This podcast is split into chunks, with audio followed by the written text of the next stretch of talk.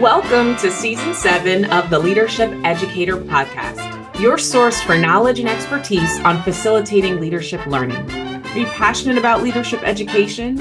Do you want to expand your resource toolbox with practical strategies for teaching, learning, and program design? Then this is the podcast for you. If you haven't done so already, please hit subscribe so you'll never miss an episode.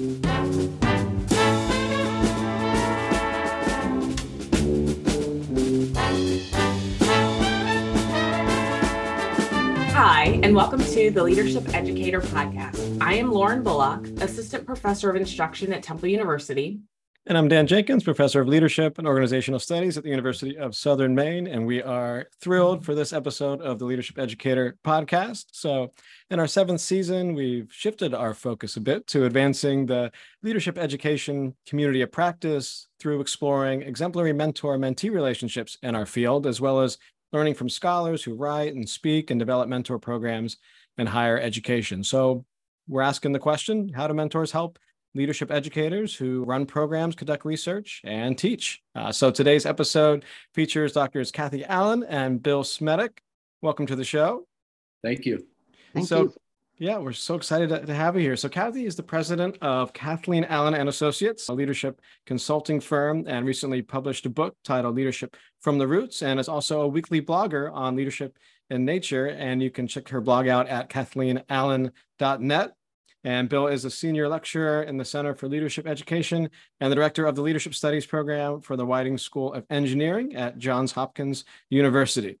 And one of the things that we love to do, which is fun for us, just to to share about you know how we how we think we first uh, inter- met these folks. And so, Bill, I know that I want to say it was at the the ILEC meetings, right? The International Leadership. Edu- what was it? The uh, not international. It was the uh, inter association.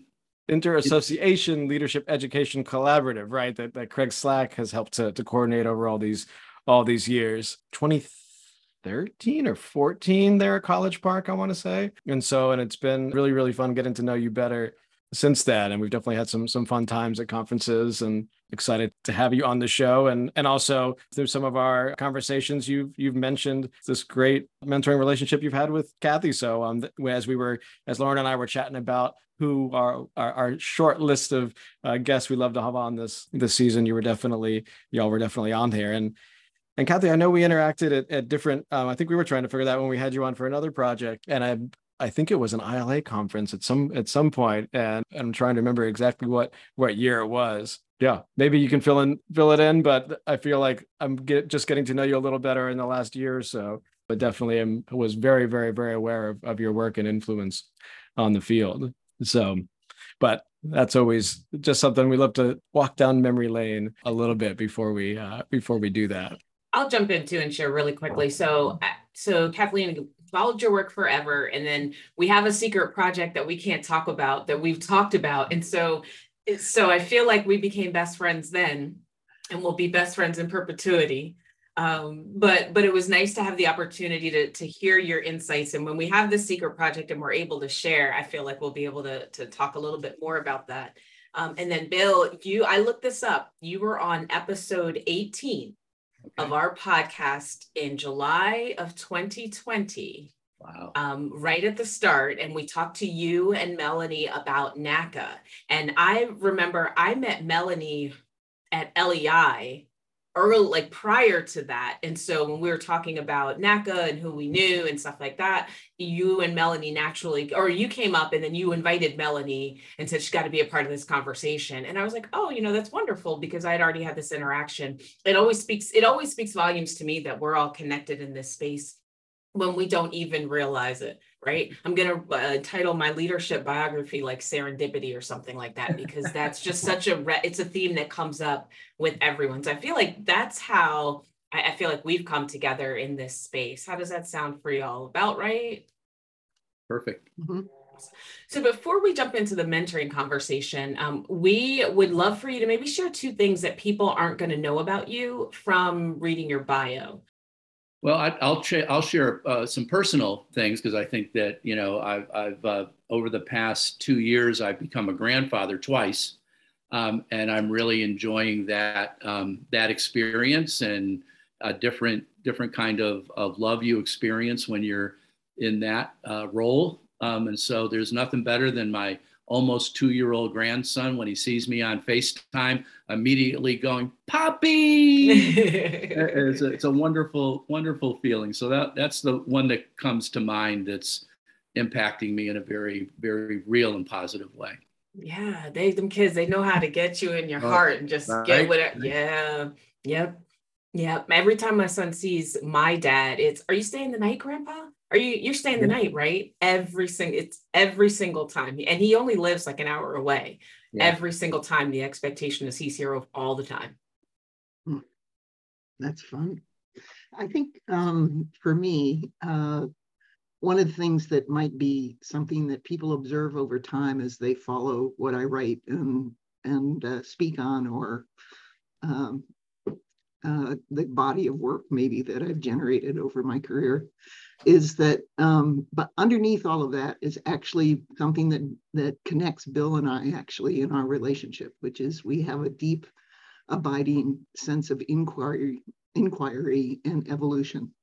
So we are always in the process of trying to get better. You know one of my things is uh, when do you want to peak in your profession? And for me i'd like to peak right before i die so um, as opposed to you know peak 10 years before you retire for example. Yeah. and so you're i always have this predisposition to um, to learn to experiment to create new and different combinations to uh, adapt. And my thinking and consciously let go of what i think i know uh, in favor of what's changing and how do we adapt how do we evolve? So that's kind of a orientation that I have towards work and life. I love that. Yeah. Yeah. And and I'm and uh, just very curious to see how that um, comes through and some of the the things that y'all and Bill have learned about each other over the years and and how that um, you know, I guess that perspective on on the professional side of things impacted uh, his his trajectory as well. So I, I love the um Art and I had a good job putting together uh, some of these questions, and so I love this this one that that we get to start with. So whoever wants to jump in first, uh, and that can also be a telling part of the the relationship that y'all have curated over the years. And so, uh, would you just tell us a little bit about the first time you met, and what were your first impressions of one another? Kathy, I, I am happy to start, and that'll be telling too, because I, I we texted each other last night, and um, I told her I might embarrass her uh, a little bit because I know she's one of the one of the most humble people I know. And so when I when I um, I was right out of my grad program in my first professional position um, and, and at Texas State University in San Marcos, Texas. At that time, it was called Southwest Texas State University. And I had just started my first entry level role in student affairs. And, and the dean of in, in, in that in, in student affairs suggested I get involved in professional associations. And because I was in campus activities, he highly recommended NACA, right? National Association for Campus Activities. And furthermore, which might have been, um, you know, something that he discovered I needed a lot of refinement in was I needed, he suggested I go to a workshop uh, that was being hosted by NACA that summer in I think it was near Fort Worth, Texas, or some, something like that. And so um, it was a workshop on, on developing your professional development um, through through you know at least the first 10 years of your career and uh, leadership competencies and student affairs and all of that and the leader of that workshop was and there were about 50 of us maybe 40 or 50 was dr kathleen allen um, and so that was the first time i met her. She was leading that that uh, symposium and workshop. And so um, here's let me make a long story short. The content was wonderful and all of that, but at the end of the the program, Kathy was giving a conclusive kind of, of remarks, and I remember having this uh, this kind of thought was that I want to be like her someday, right? You know, so uh, she just had this level of confidence and authenticity and empathy, all these things that I, I needed to get better at. and and um, I saw it embodied in a person that I thought I could um, learn from. And, and so, you know, this is, you know, I'm dating myself here. This is 1983 or four. So it was, um, you know, I was, I had a lot more hair back then and it was darker. Um, and so, you, you know, I remember screwing up my courage. And I'm not saying that I, I, it, I was really anxious about what I was going to do next. And, and that was to ask her if we could continue having a conversation and meetings. And so I, I, I screwed up my courage. I asked her, and of course she was uh, accommodating there. And so, so we do, we started having these conversations longer because Kathy was in Minnesota and I was in Texas, and and we just scheduled some some uh, phone calls on a regular basis and just kept the relationship going in that way. And then, of course, when we go to conference, you know, I, I can go into we. That was the beginning. That was my epiphany. That was our uh, when when I met Kathy. Yes, that's kind of my my memory also of that event and how it was kind of magical that um, that experience uh, for many people in the room as well as myself. And I have a kind of a predisposition that when people reach out, you have, um, you know, there's a, a beauty and a graciousness in the willingness to reach out and say, I'd like to stay in relationship or connection in some way, shape, or form. And to this day, I still do that with just about anybody who asks. Um, it's um, um, and you know some take on a short-term framework. Maybe you connect for six months or a year or multiple years. But with Bill, you know, there's these other things that drew us together over and over and over again uh, that kept strengthening and uh, creating a more evolved relationship as he moved into the leadership within uh, NACA and um, his professional um, opportunities and thinking about what he wanted to do as he grew up, so to speak. But it also speaks to how you see mentoring relationships. So oftentimes we think about mentoring as something that is hierarchical. You know, you have the person who's the teacher and the student. But I don't really see mentoring in that way. I see it more as a, something that is a mutually shaping event. So as, as much as Bill might say that um, I have shaped him, he has shaped me in return. And so it's this big mutually shaping circle that helps both of us evolve. And the other thing that I think of when I think about mentoring is that um, with Bill and I, one of the things that drew us closer together in this relationship was that we we cared about the profession as a whole, not uh, just as a career kind of activity. So at that time, when we started, we were thinking of mentoring as something that was bounded as helping a career along or an individual along. But um, I think what strengthened our relationship um, over time and has created a lasting effect is that um, we both cared about the profession in a very deep way.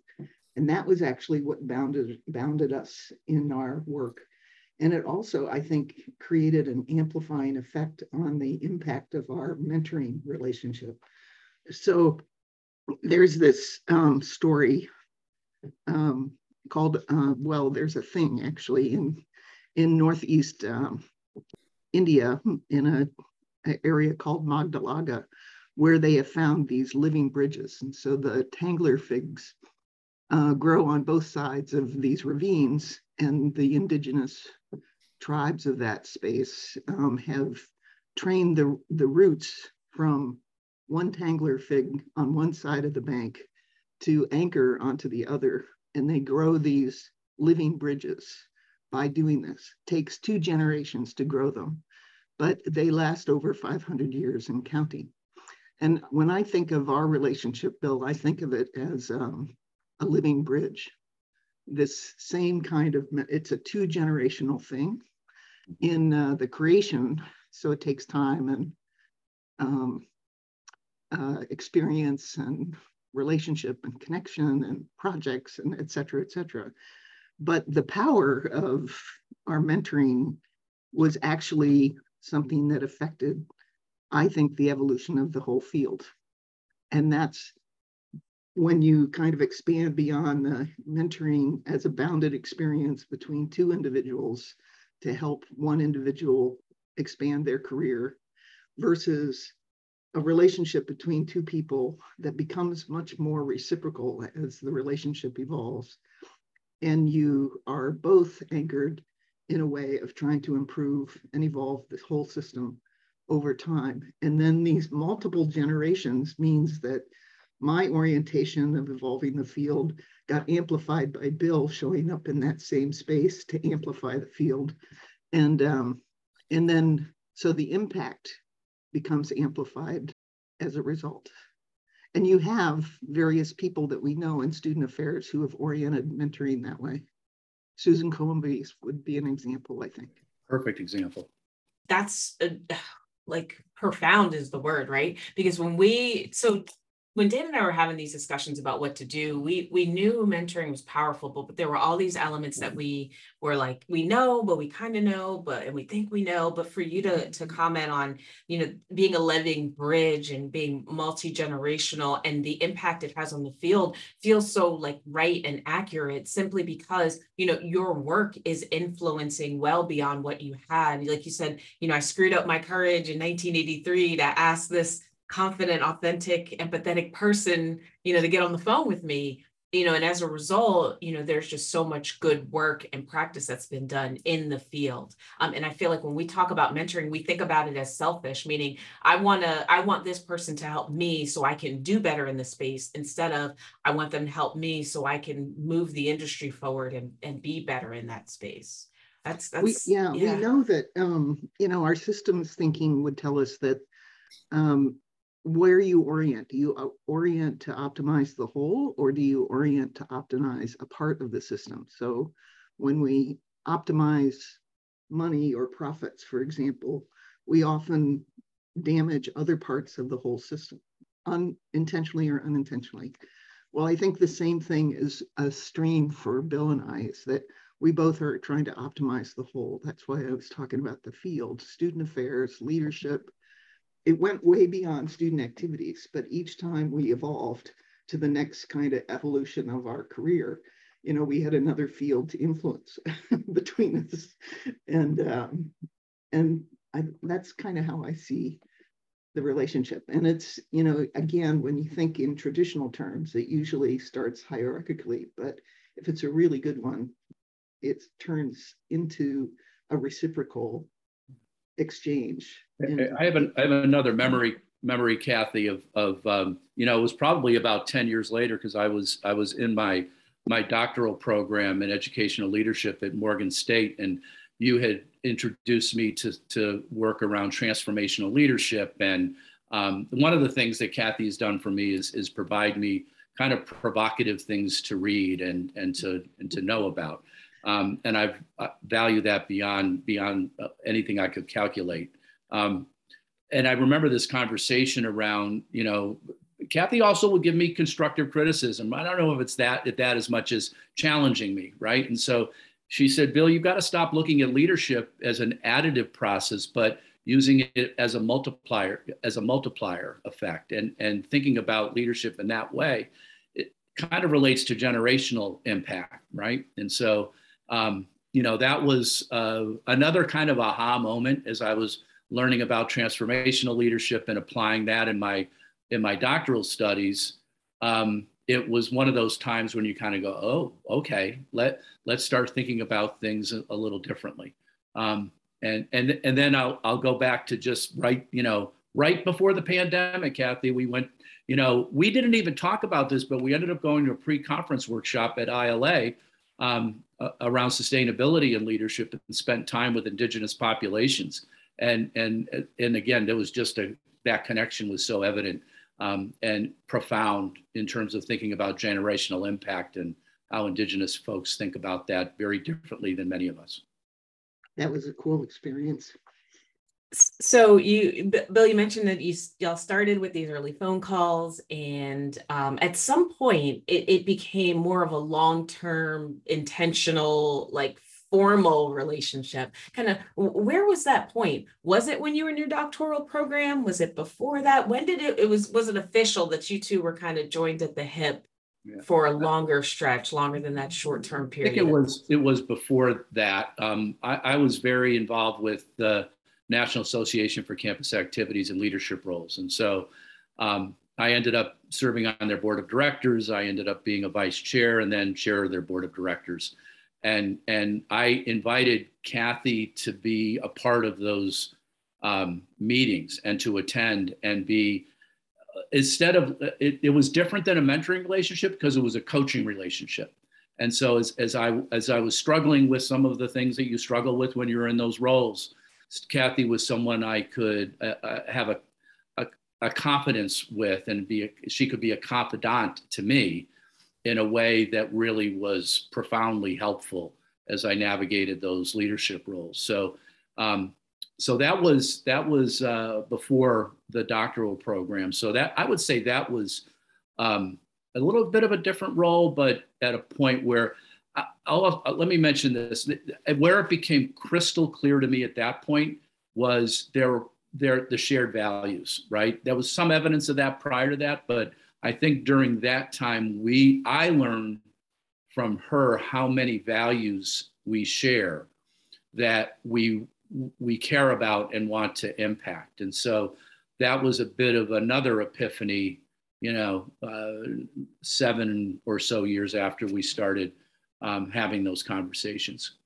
And I had been on the, you know, board of directors for NACA um, and a vice chair for regions at that, you know, in an earlier generation than Bill. But as I also remember, as he moved into the um, the chair of the of the organization, that our relationship also shifted because not only were we kind of talking and strategizing together about what would help the association evolve, uh, we both had were anchored in knowledge about the field and NACA in particular. And so we had a really good shared context of what needed to happen. And then um, Bill kind of started inviting me in to be the uh, outside provocateur, uh, is how I remember it, uh, to advance an agenda by disrupting and disturbing thinking patterns um, for the association and um, for the board. And I feel like twirling my mustache on that one. and I think that um, you know once you start shifting to kind of a strategic thinking partner and um, and then um, and I remember going in with this kind of framework that I was creating, being a provocateur for the leadership um, meetings that he was chairing as board chair. Um, the framework, what was interesting to me was that we were we had, had known each other for so long at that point, you know, maybe not long in terms of multiple decades, but a good, you know, seven to 10 years that I wasn't worried about us being unaligned. I just, there was a level of trust and knowledge there that allowed me to help him um, to help both of us, you know, help the organization and the field evolve beyond where it was to some next evolutional stage, kind of like moving from, you know, a stage one ecology filled with weeds and um, annuals to uh, a stage two ecology that has perennials and, uh, you know, bushes and uh, relatively short-lived trees each time you evolve, you need new resources that have to be dropped into a natural system in order for the next layer of growth to happen. And so what I saw is a partnership with Bill in um, dropping new resources. In this case, it was a human system. So we were dropping knowledge and information and conceptual frameworks to help the evolution of the people in the room. Yeah. Yeah. I mean, I, I you know, y'all, y'all were, uh, y'all were fertilizers you know like in a yeah. as as at each evolution oh. of these of this ecological you know uh process i mean i, I personally like nutrients but yeah well for, yeah i was as I, as that word came out of my mouth i was like yeah i guess i could be taken in a in a different a different way uh, intellectual fertilizer intellectual and strategic fertilizer um and so uh, it, it, I, I wish you know i know that this is an audio podcast but if the audience could see me pointing my finger at you, Dan. I wish they could. All with affection, Bill. All with affection. It's and it's not the Disney point. You learn when you go to Disney, they do the two finger. As a former Disney employee, you do the two finger point. It's definitely not the the, the Disney point to guide yes, you. I'm being pointed at. and mm-hmm. so, well, well, I think about that because y'all's relationship started at such a integral part of the evolution of of the leadership education field. I mean, y'all meeting and you know right around the the you said around 1983, you think it was, and I mean so so much was just getting started, and so many you know important meetings and individuals were entering the field and and starting to connect. And and think about formalizing the the study and practice of leadership education within uh, within higher education and t- to to know that y'all were that y'all had met and started working together and had this i guess this systemic you know mindset of how to benefit the system as a whole and that you had multiple influence in different professional associations that were curating and gardening i guess if you want if we want to keep going with the with the metaphor there these these really really important developments in the field. And it's just it's really it's really lovely to, to hear y'all talk about that because i were aware of, of the influence that that y'all had at such crucible moments in the evolution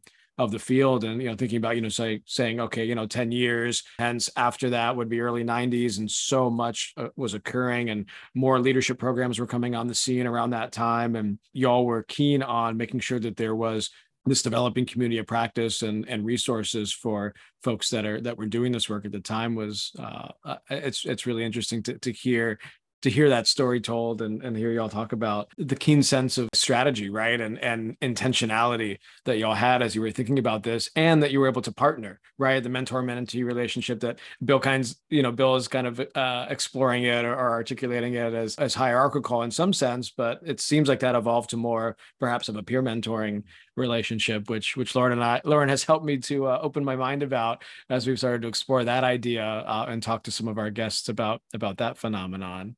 Well, one of the marker events of that shift for me was at some point along the way, you can't always identify the specific time or date or year, but um, for me, Bill became a person where I could share weird thoughts that were rattling through my head as I was on my ongoing kind of evolution of thinking about leadership and how do you, um, what does it mean? What does it look like? How do you teach it? What's the methodology that's most effective, that has, that has legs, that sustains itself? And then when we would bump into each other at uh, conferences or have conversations, he became um, um, a listening place that I could um, you know, get a really good, authentic read. Like, you don't have your language figured out because I don't understand what you're thinking, or um, yeah, and this is I like that because I'm going down that same path and I'm experimenting with it this way.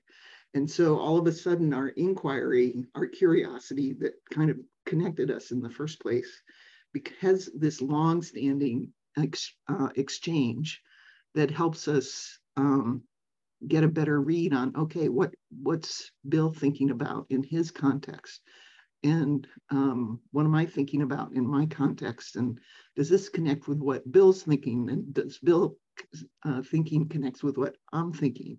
And all of a sudden the it becomes a rich generative generative learning experience about a field that we both care deeply about. And it's it's a lovely thing. Yeah, Dan, you, you, I mean, you know me pretty well. One of my, I think one of my strengths is application of theory. And so one of the things I think that Kathy and I do for each other is I can talk to her about practically, you know, how's, what's, how's this work out practically in, in, in, in, in fields. I know you're laughing because that sometimes is a struggle. and so we, we, um, you know, I, so I think we bring we complement each other in terms of different strengths that we have um, and we care about each other and I, I can't I, I, I know we're, you know, there's timeliness, but there was one, one thing I really wanted to bring up um, is that, is that trust and care um, and how, um, how, so I'll say this again, I'm not going to go into a specific scenario, but I have one in mind um, where it became apparent to me that Kathy was willing to uh, confront me, uh, you know, and provide constructive criticisms that were sometimes hard to hear. Um, but when it came from her, it was this epiphany of this person loves me so much that she's willing to do that, right? And understands and has a and must understand that I'm going to feel that way. Um, because uh, it, you know I've had other circumstances where that puts these kinds of relationships at risk. Um, that didn't happen, and it was, but it doesn't go unnoticed that that trust was built in a way that we can be constructively critical with each other, and certainly she has with me that has been profoundly helpful. Which I think is another reason why this relationship has lasted is that you know when people um, like what you do and how you think. They, um, you know, and they want to be like you or whatever.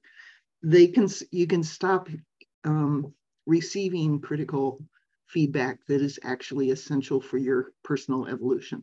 Right. And, you know, when I go into organizations, there are always pockets of dysfunction, um, as well as pockets of effective teams and high performance work and whatever.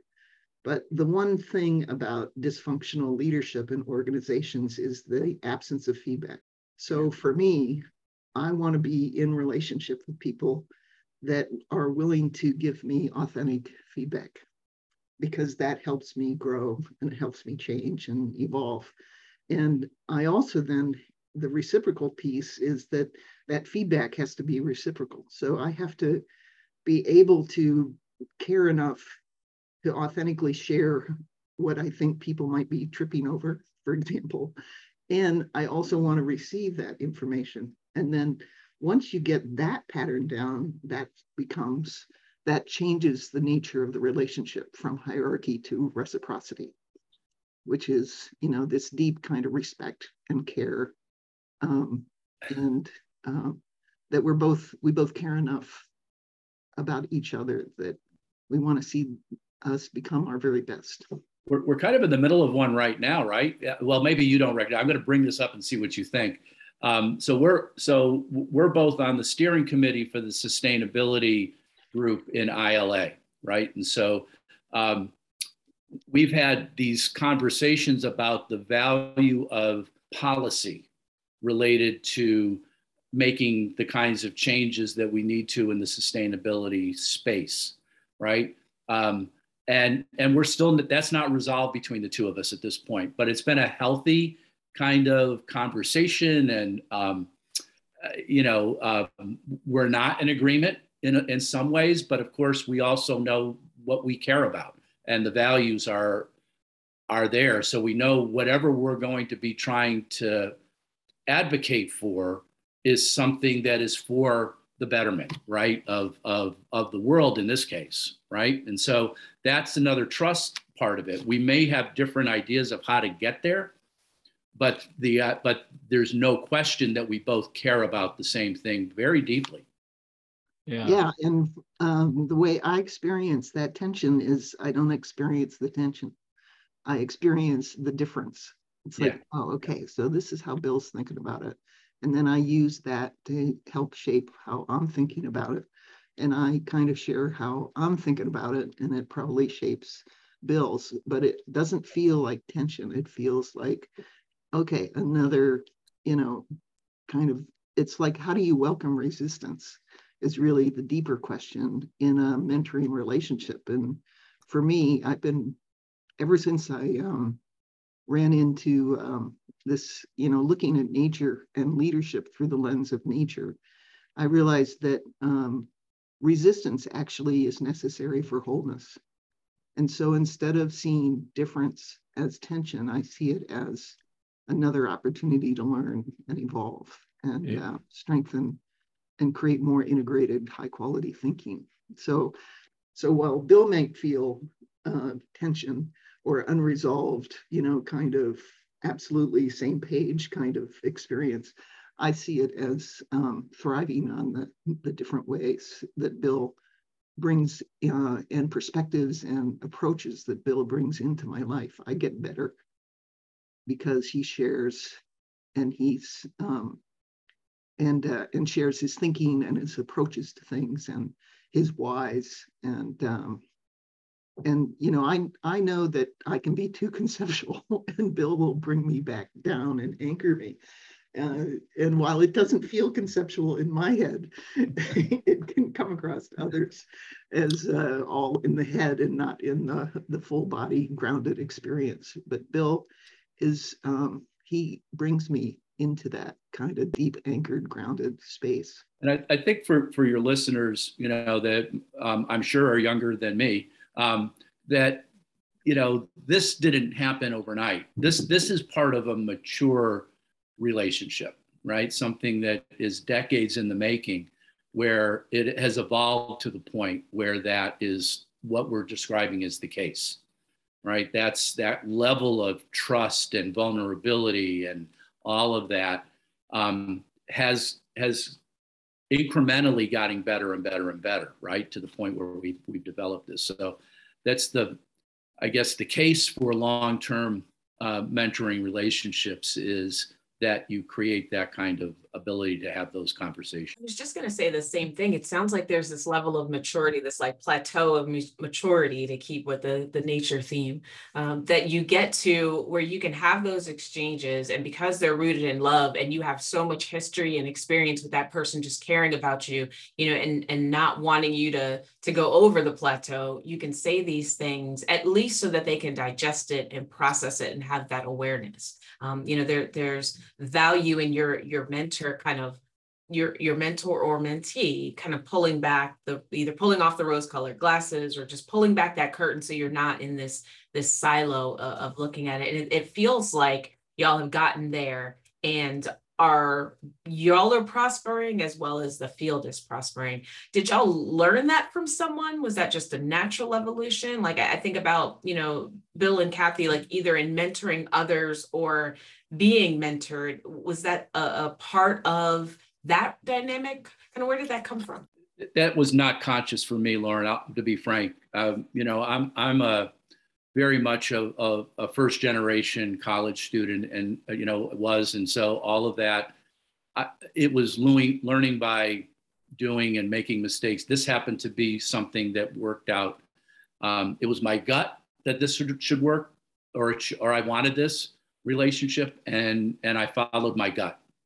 Um, it wasn't thought through in the ways you're describing.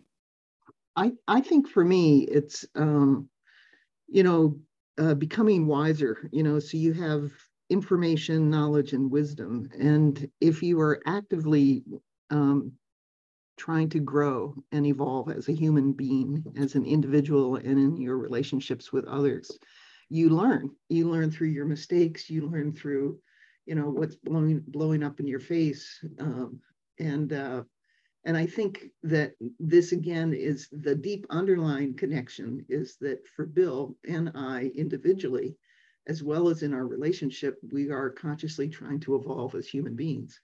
So where we were when we started close to 40 years ago. Yeah. Um, we and where and the people we are now um, has we benefited from our own developmental arc that we've been involved in uh, individually, and then our relationship benefits as we grow and become more um, uh, mature, or maybe just you know think about what's happened in the last 40 years around our definitions of healthy relationships and what they look like and what issues do you have to grapple with for yourself in order to enter into a healthy relationship? Bill and I have lived through that whole evolution, but we've lived through it in relationship and in influencing each other. And so I think that has really, because we were predisposed to um, um, evolving ourselves, um, we our, our relationship benefited from that. Well put, my friend. Yeah. No, this is this is so interesting. And and to think that one of the, just an observation I'm thinking about, right? So again, I'm thinking about context, and that's you know in my my top five of my uh my Clifton strengths here. And so so for you're nearing 40 years of this mentor mentee relationship, right? And that's absolutely uh, outstanding. And and I'm curious as you've experienced this together over 40 years, what would be some advice you might share for other leadership educators in the field, like that want to be mentors, or or maybe they're seeking out a mentor themselves? And I guess too, maybe there's some advice that maybe that you discarded or recognized didn't serve someone that you were mentoring, or when you were in another mentor mentee relationship. What what advice might you share? Screw up your courage and ask. I know it takes it because that's what it was. I was I was very frightened coming to her at that point. I, I don't mind admitting that. And so that was uh, so you know on that side of things as a mentee, sometimes you have to take a bold step. I think for me, um, the sometimes we um, feel like we have to protect ourselves or our time or our boundaries, and I feel like every time we do that, we are leaving joy on the table. We're leaving learning on the table.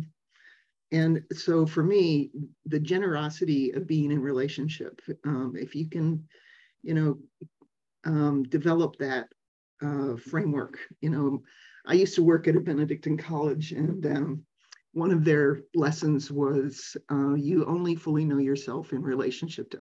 And so that is a deep thought. And every time we cut ourselves off from, or we cut our vulnerability off from our relationships, we um, lose an opportunity to know ourselves in a deeper, more um, full way. And so for me, the mentoring frame, um, I guess the other piece of advice is uh, resist the hierarchical frame of the mentor mentee and um, continue to nudge, provoke, or move to something that moves more reciprocally through the relationship. Um, hierarchy is not a really healthy concept that we have embedded in our leadership frameworks because hierarchy by um, its structure means that um, everybody is rank ordered and usually the earth is at the bottom of that pile and you can extract or exploit anything below you in the in the hierarchy. So the the mentor-mentee traditional hierarchical frame actually is not an equal relationship with your mentee. And that means that you, as a mentor, have to constrain what you share.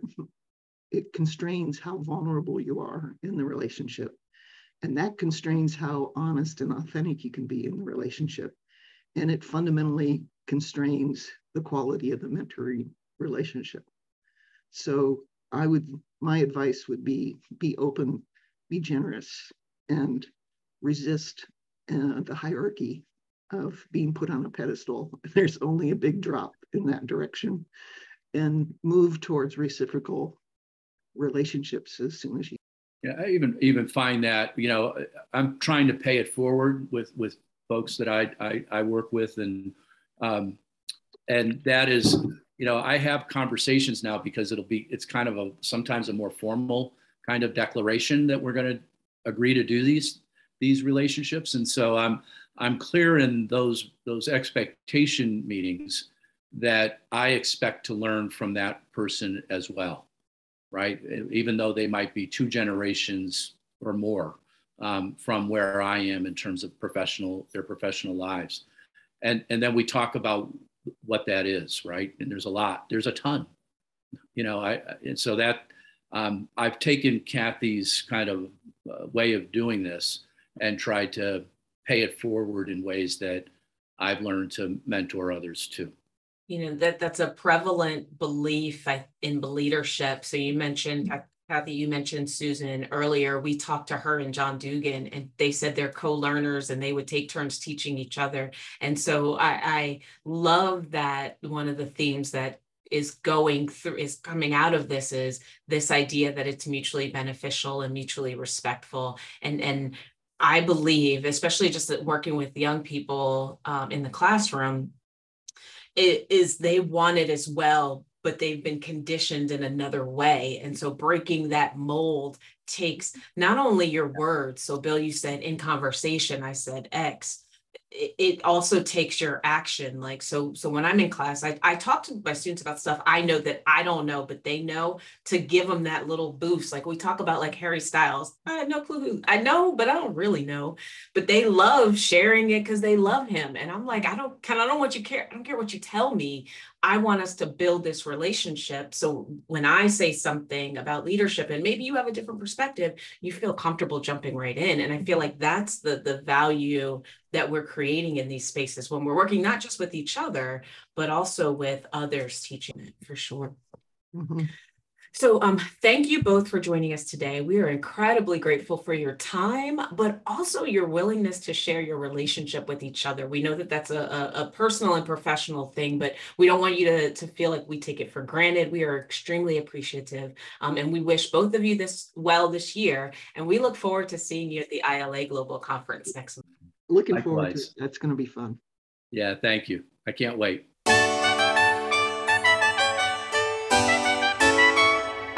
Do you connect with leadership educators virtually? Please follow us on social media. Search the Leadership Educator Podcast on LinkedIn to find our page. And find us on Twitter at Lead Educator Pod for episode release information, show notes, and upcoming events. You can connect with me on Twitter at Dr. underscore leadership. And Lauren is at MRSLAURJB. That's Miss Laura JB. You can find the episodes wherever podcasts are available. We also encourage you to please subscribe at leadershipeducator.com and rate us five stars, as the more you rate us, the easier it is for others to find us. We'd like to thank the James M. Cox Jr. Institute for Journalism, Innovation, Management, and Leadership within the Grady College of Journalism and Mass Communication at the University of Georgia. The support was facilitated by Dr. Keith Herndon, William S. Morris Chair in News Strategy and Management. And our wonderful theme music was composed, performed, and mixed by Dr. Matt White, trumpeter, composer, and associate professor and chair of jazz studies at the University of South Carolina. Check him out at mattwhitejazz.com. Matt, thank you so much for sharing your musical genius with our audience. And finally, we are grateful for the support of two professional associations that are destinations for leadership educators the Association of Leadership Educators, and the International Leadership Association. ALE, which funded the start of the podcast, continues to promote our mission of continuing conversations with leadership professionals. Check out all that ALE has to offer at leadershipeducators.org. The global reach of the ILA has helped us to expand our listenership beyond our original borders. Check out the ILA's programs and resources at ilaglobalnetwork.org.